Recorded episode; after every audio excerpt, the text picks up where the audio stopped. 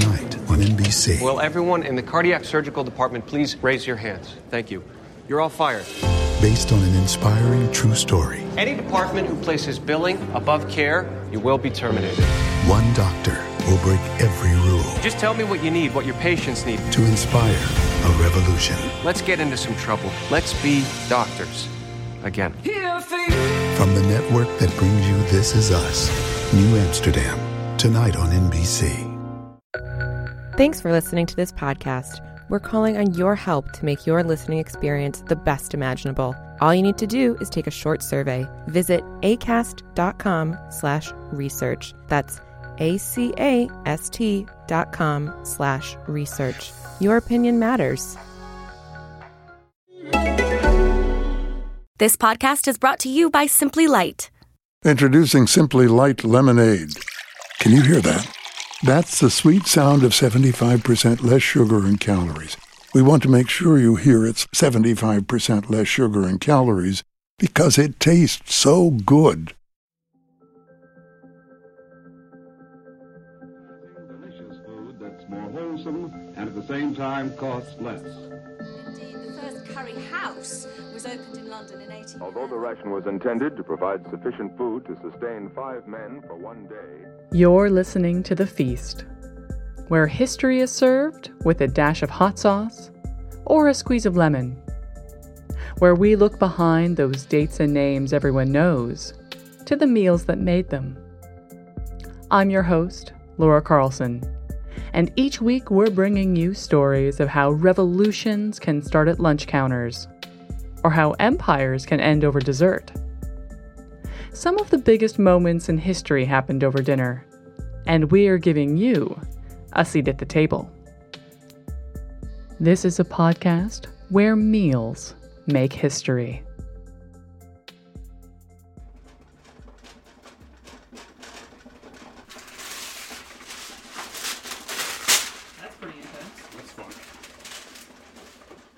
That slightly scary bubbling noise you're hearing is the sound of our homemade attempt at niangao, or steamed rice cake, made by millions around this time of year to help bring in what's often called Chinese New Year, the Lunar New Year, or the Spring Festival. The year of the fire rooster is about to begin, and my husband Mike and I are preparing a mini feast at home to celebrate, which in reality means staring fearfully at our stove while it makes a horrible clattering noise. But we'll get to that. Today on The Feast, we're doing something a little different. We're bringing you 2 stories, one past and one present. While Mike and I get things ready to ring in the new year in the 21st century, we're also going to be bringing you stories of a banquet held in northern China over 1,800 years ago. But if that bubbling noise didn't already give it away, now may be the time to admit that we're pretty much novices when it comes to cooking many of the dishes we're attempting tonight. We're relying on tips and tricks from our friend Jackie, who is originally from Hong Kong and knows way more than we do about how to make these New Year's goodies. We'll also be relying on a few cookbooks and that fickle friend of home cooks everywhere, the internet. But there is a method to our madness. Our little New Year's meal is a modern parallel of a traditional feast that took place during what is known as the Han Dynasty, which roughly stretched from around 206 BC to 220 AD. So, for example, when Julius Caesar and Mark Antony were doing their thing in Rome, the Han Chinese were cooking up a storm, coming up with dishes, variations of which are still made throughout China today. See, the Han Dynasty is often thought to have cemented China as a culinary powerhouse, with hundreds of surviving recipe books and records of feasting that indicate a gastronomic culture to rival anywhere in the modern world. From purpose-made cooking utensils to highly formal banquet etiquette, the Han didn't eat to live. They lived to eat. Of course, Chinese cuisine isn't just one style of food, but one with countless regional variations. It's also responsible for some of the oldest known dishes, spices, and sauces, many of which are still in daily use in thousands, if not millions, of homes and restaurants, both in China and around the world. That Chinese food is among the most ancient in the world shouldn't be really news to anyone. But interestingly, the Chinese Cuisine Association has petitioned unsuccessfully for years for UNESCO to recognize Chinese cuisine on the World List of Intangible Cultural Heritage. Now, just to give you a few examples of what UNESCO considers to be items of intangible cultural heritage, we have Belgian beer, Korean kimchi, all of Mexican cuisine, and what is oddly known as the, quote, gastronomic meal of the French, both on there. Even something that's rather generally referred to as the Mediterranean diet was officially approved by UNESCO to be on the list back in 2013.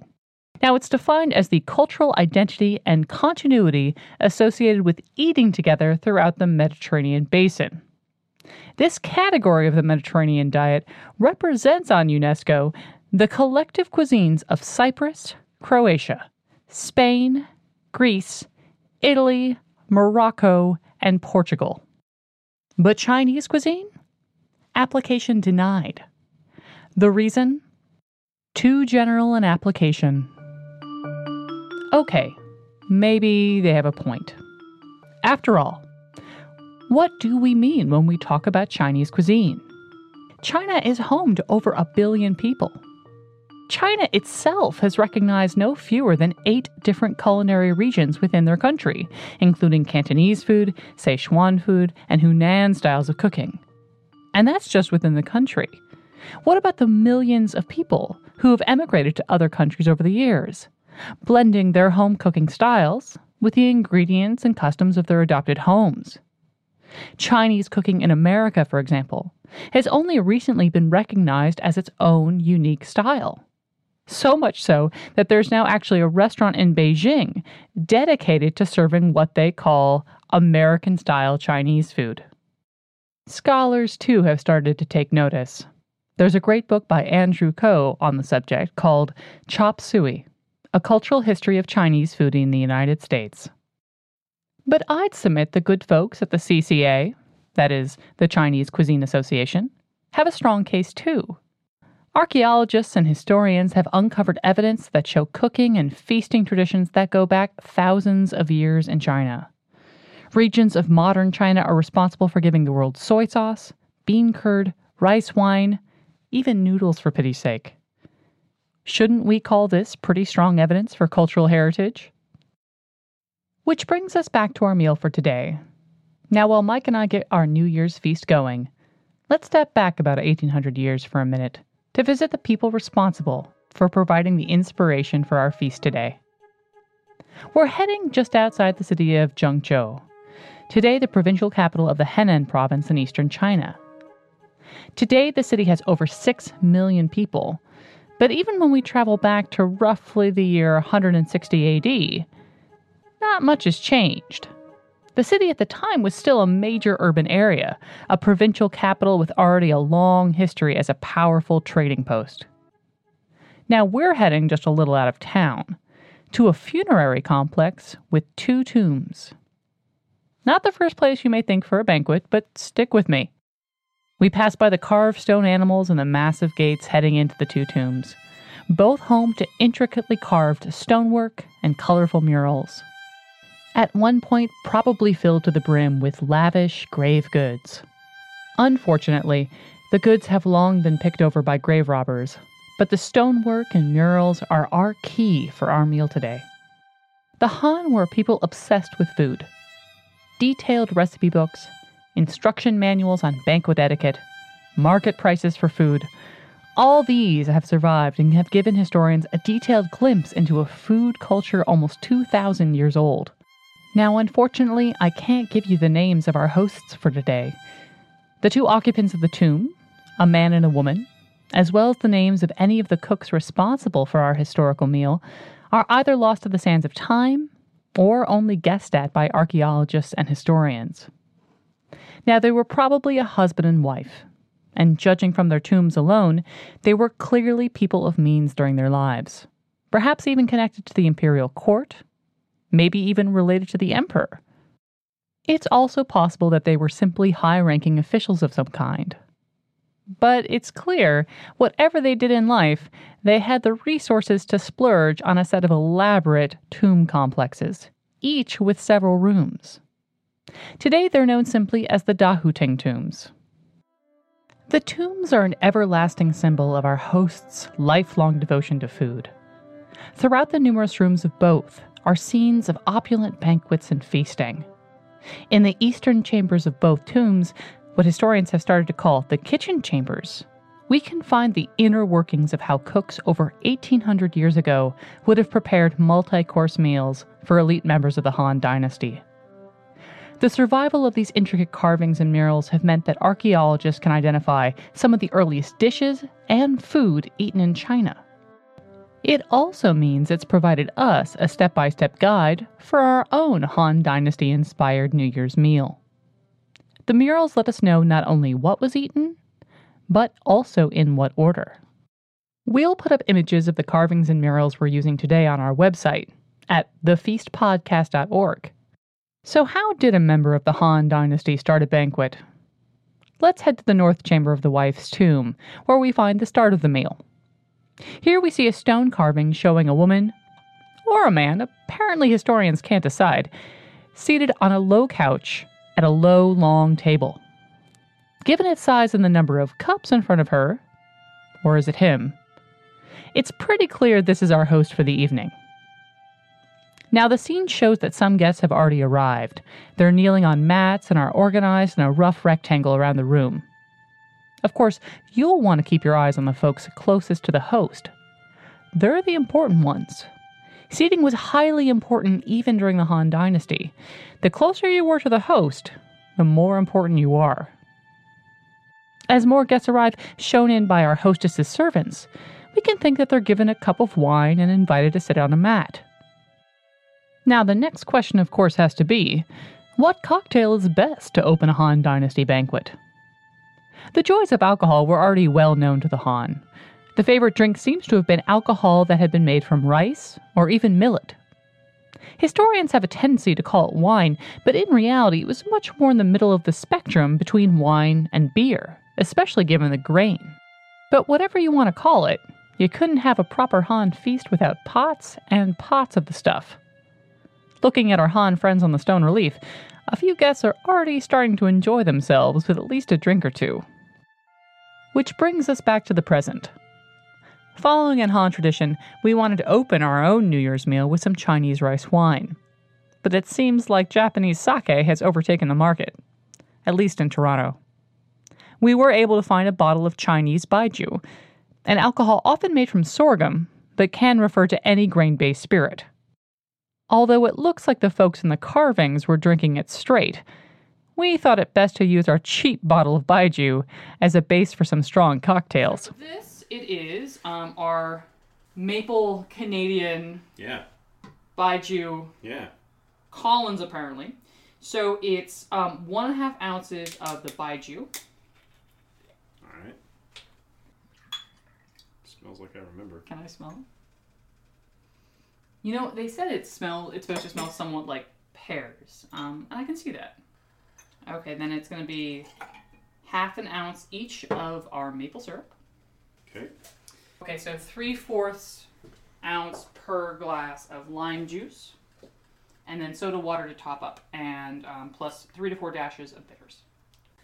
All right, well, cheers. Cheers, friend. That's not bad. It's not bad. I feel much like to our own surprise, the baijiu cocktails weren't bad. Admittedly not authentic to 2nd century China, but still a nice way to ease into our cooking for the evening. And if you'd like to make our baijiu cocktails at home, which we're affectionately calling the Maple Rooster, patent pending, we'll put up the full recipe on our website. But drinks, of course, are only the very start of the meal. While our Dahuteng hostess hands out small clay cups of rice wine to the guests, we're heading elsewhere in the tomb to see what Han Dynasty cooks are making for the rest of the evening. This takes us to the eastern part of the tomb, which has been called the kitchen chamber since it's entirely covered by stone engravings of cooks hard at work. Here, 10 servants are working their way through a pretty serious number of tasks. There's meat hanging on racks, people stirring giant cauldrons, someone stacks up an open oven with firewood. There's lots going on here, but let's for the moment focus on what might be next up for our guests over in the other room. In the bottom left of the relief, a man stirs a giant pot with a long-handled ladle. This is probably our next course, known as Geng or Keng, one of the oldest known dishes in China. Culinary historians such as Ying Shiyu believe the word originally indicated one of the 5 major culinary styles of ancient China, simply cooking by boiling food in water.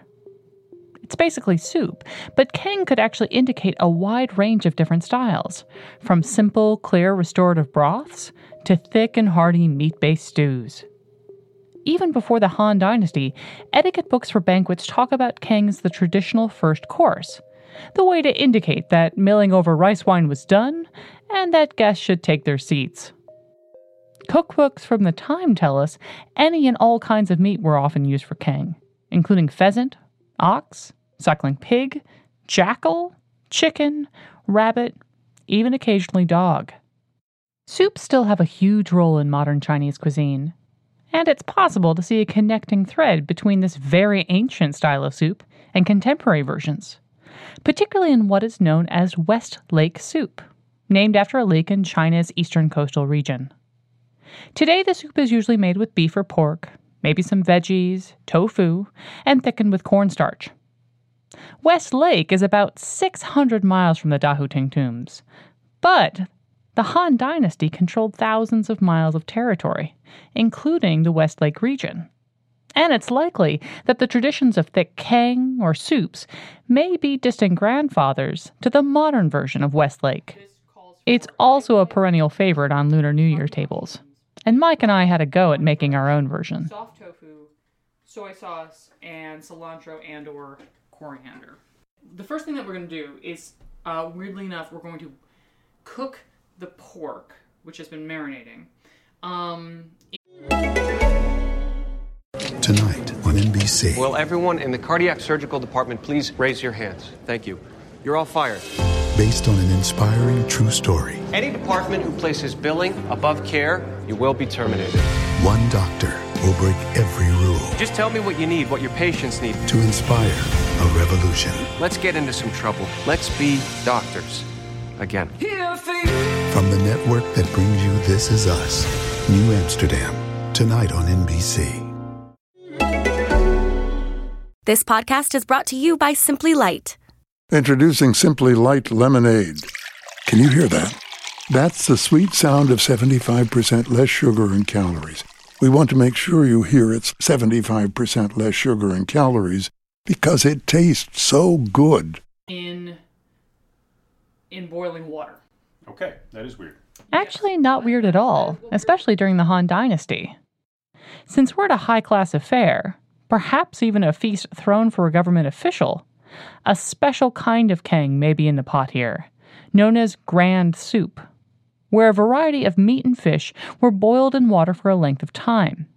After the flavor of the meat and fish infused the broth, they were removed, and the simple clear broth was served to the guests. Now, unlike many other dishes in Chinese cuisine, no condiments were allowed for this dish, nothing to corrupt the simple, pure taste of this elite and special Keng. Now, modern West Lake soup isn't just a broth, but the origins of the technique could be similar. Boiling the meat for West Lake soup is both a way of cooking the pork or beef, but also a way of making a quick broth as a base for the final soup. Another difference is, of course, the use of cornstarch.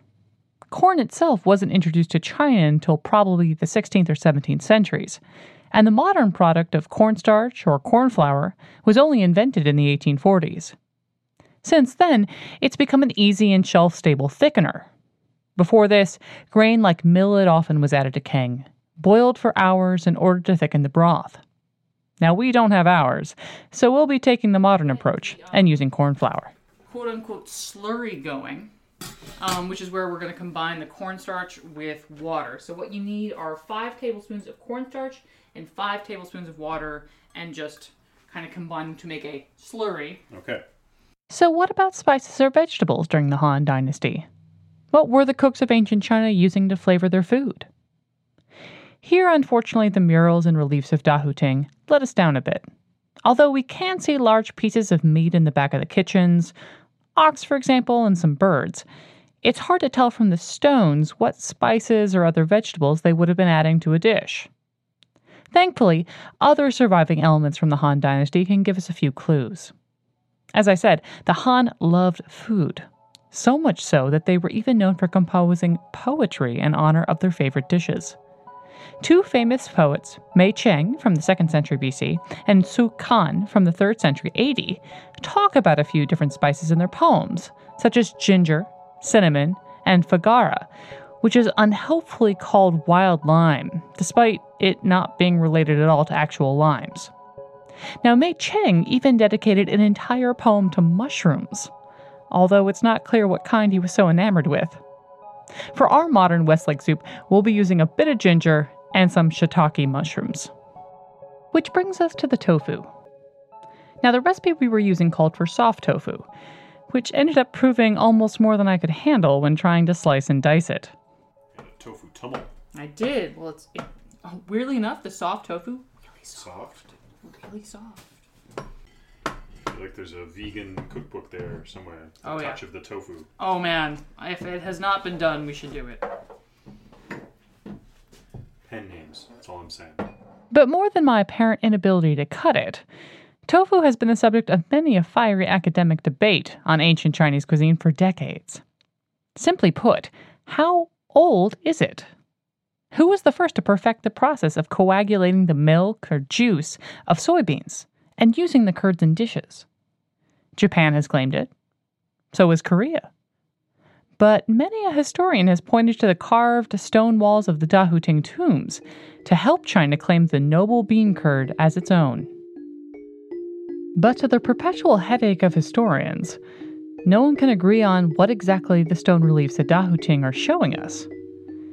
Some say one of the reliefs are showing the 5 stages of making tofu: soaking the soybeans, milling them, filtering them, cooking, and letting it sit and firm up, finally pressing the tofu into shape. And to be sure, we do see a number of people mixing, sifting, pressing, holding various spoons up, so it's certainly possible what we're seeing are early forms of tofu making. We'll put up some pictures of this highly debated image so you can see for yourself. But as you'll probably notice, this isn't exactly the only thing these industrious cooks could be doing. For example, other historians say the same process could be showing how to make rice wine.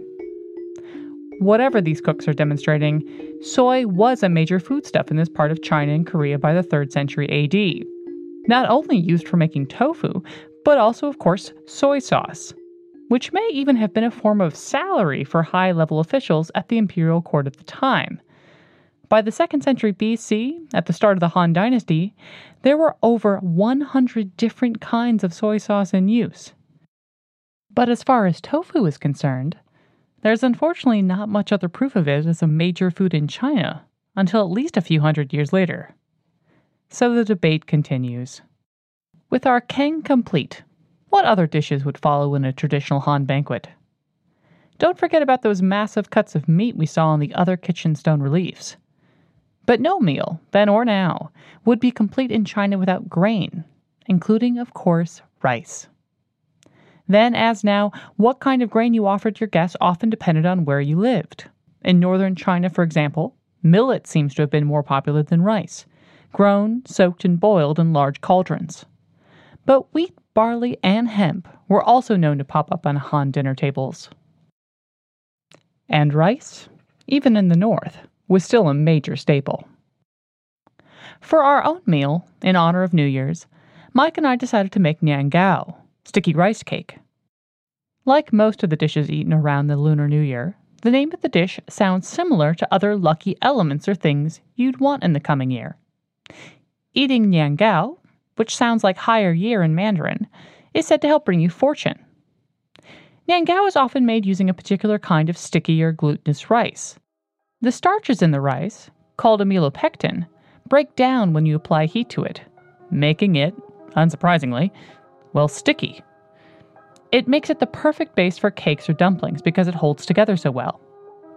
The cake is often traditionally flavored with cane sugar, one of the oldest forms of sweeteners in the world, actually, apart from honey.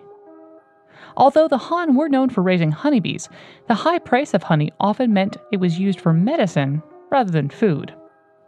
As for sugarcane, we can again thank those food-obsessed Han poets who described the custom of chewing sugarcane or drinking its juice, often as a way to cure drunkenness, which may come in handy later when we have another round of maple roosters. But the practice of drying or making granular sugar out of the sugarcane may have come a bit later.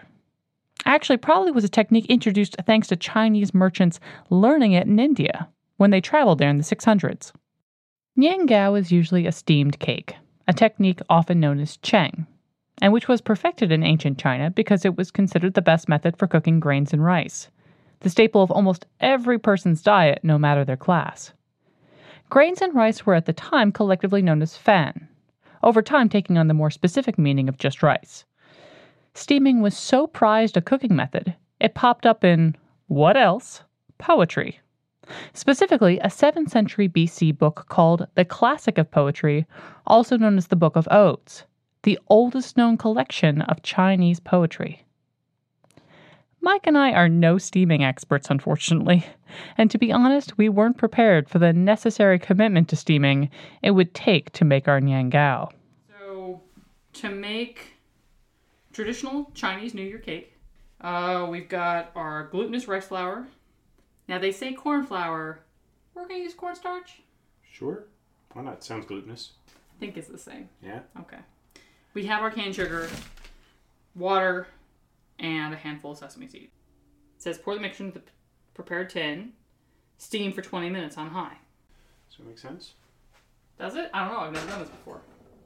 That makes two of us. Yeah. That looks like it would work. So what covering are we going to use for it? Well, we've got a lid that fits over this. Okay. We don't have a domed one, but... I think it's fine. If we're supposed to put parchment over it. Anyways. Cover the mixture with some parchment to stop condensation dripping on the cake while steaming. Steam for 20 minutes on high, then 2 hours of medium heat. Keep refilling the water and checking every 15 minutes. 2 hours of medium heat? I know. What? Did you hear that? That's the sound of two people not believing 3,000 years of Chinese culinary knowledge. What can I say? We're steaming novices. I'm not prepared. Me either. 2 hours. 2 hours. We are committing to this cake. Gotta crack on. Yep. Okay, I think we can skip ahead here. This, of course, brings us back to the very beginning where we started, standing over a fiercely steaming and clattering New Year's cake. Okay. So, yeah. It's still quite hot, actually. It's tender. It did pull away here. I'm gonna get a photo. Glutened. It has gluten. Glutenized. Well, it looks like a thing that has been solidified. Yep. Apparently, this is only kind of like part one. We can also tomorrow, if we want, cut it into pieces and saute it. Wow, it is. It's going to be chewy. Let's put it that way. I'm going to go with ooey gooey good, but I'm going to reserve judgment on the good part. It's not bad. Mm. It's very, it's not an assertive flavor. There's more texture than flavor. Mm-hmm. I can see how it would be good sauteed. Right. Mm-hmm. Yeah. A little butter. Yeah, exactly. Oil. Just to end the suspense, we did eventually end up pan frying our niangao. And it was delicious. The little bits of rice and cane sugar caramelizing. Oh, we'll definitely be making that again next year. But how did that banquet go over in the Han Dynasty? If we head to one of the largest murals in the tomb, painted in the very central chamber, full of bright blues, reds, and yellows, we find the feast in full swing. Guests sit or kneel at their mats, with cups and bowls in front of each person on their own low table. There are acrobats, jugglers, musicians to keep everyone entertained. Performers like this were a necessary part of any high-class banquet. Our hosts had provided a perfect meal for their guests. From the rice wine to the keng, the multiple roast meats, and of course the rice and millet to accompany the dishes. Maybe even some tofu, depending on how you interpret that one kitchen scene. Even if we don't know the hosts of this extravagant meal, it's clear that food and feasting was an integral part of ancient Chinese life. So much so that a Han Dynasty couple devoted their entire burial complex to show just how well they could throw a party. And they aren't the only ones. Other tombs of the same era, not to mention the numerous poetry books, even recovered grave goods from the period, they all show a rich, varied diet, indicative of a culture where you didn't just eat, you dined. And that culinary tradition remains true, particularly around the Lunar New Year in China, where families celebrate with symbolic foods that help usher in a prosperous and lucky new year. So the question remains, is it time for UNESCO to finally recognize Chinese cuisine as an element of intangible cultural heritage? Professor of Food Culture Zhao Hongchen, in the online culinary magazine The Sixth Tone, sees it as a slightly more complicated question. For him, too much emphasis has been placed on the expertise of ancient methods, how to cook tofu, the skills needed in making imperial Peking duck. Instead, he argues China and Chinese culinary historians need to look more at how food intersected with the wider Chinese population. Really, what food meant to people, particularly those cultural and culinary traditions which China might be in danger of losing. It's an interesting question. Should the focus be on winning worldwide recognition for an established and ancient culinary tradition, perhaps the oldest cuisine in the world? Or should culinary historians of China focus internally on the many unanswered and unexplored relationships between the food and the people of China? We'll put up a link to his work on our website. As for us, Mike and I may not win any prizes for our New Year's feast, but let's just say we ended up with a pretty significant respect for the art of steaming and the slippery, wily nature of soft tofu. We'll put up all the recipes we used tonight on the website. And if you're interested in Chinese cuisine and its heritage, I can't recommend enough Kan Lim Ko's Phoenix Claws and Jade Trees, Essential Techniques of Authentic Chinese Cooking. It is a wonderful cookbook and culinary resource that breaks down some of the basic techniques of Chinese cooking for you to try in your own home. We also can't thank enough works by Frederick J. Simmons and Casey Chang, whose work on culinary history in China was a remarkable help while we were researching this episode. And, of course, a very special shout-out to Jackie, who helped us navigate the many perils of buying cane sugar and glutinous rice flour. For more on all this, and images from the Han tombs, please visit our website at thefeastpodcast.org. And if you haven't already, you can subscribe to the podcast there, or on iTunes, or wherever you get your podcasts. If you like what you're hearing, please consider leaving us a review. And if there's a feast or food story you'd like to hear, let us know by emailing us at thefeast@thefeastpodcast.org. Music today from Looperman and Jazar. Very special thanks to our technical director, Mike Portt, who is currently hard at work on a first draft of Tofu Tumult, available in bookstores everywhere soon. We'll see you again in 2 weeks' time with more meals that made history. I'm Laura Carlson, and this is The Feast.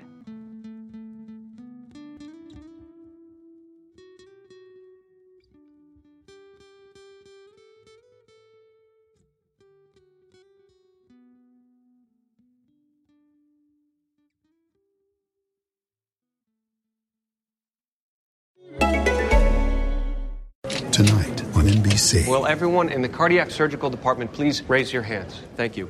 You're all fired. Based on an inspiring true story. Any department who places billing above care, you will be terminated. One doctor will break every rule. Just tell me what you need, what your patients need. To inspire a revolution. Let's get into some trouble. Let's be doctors. Again. Here for you. From the network that brings you This Is Us. New Amsterdam. Tonight on NBC.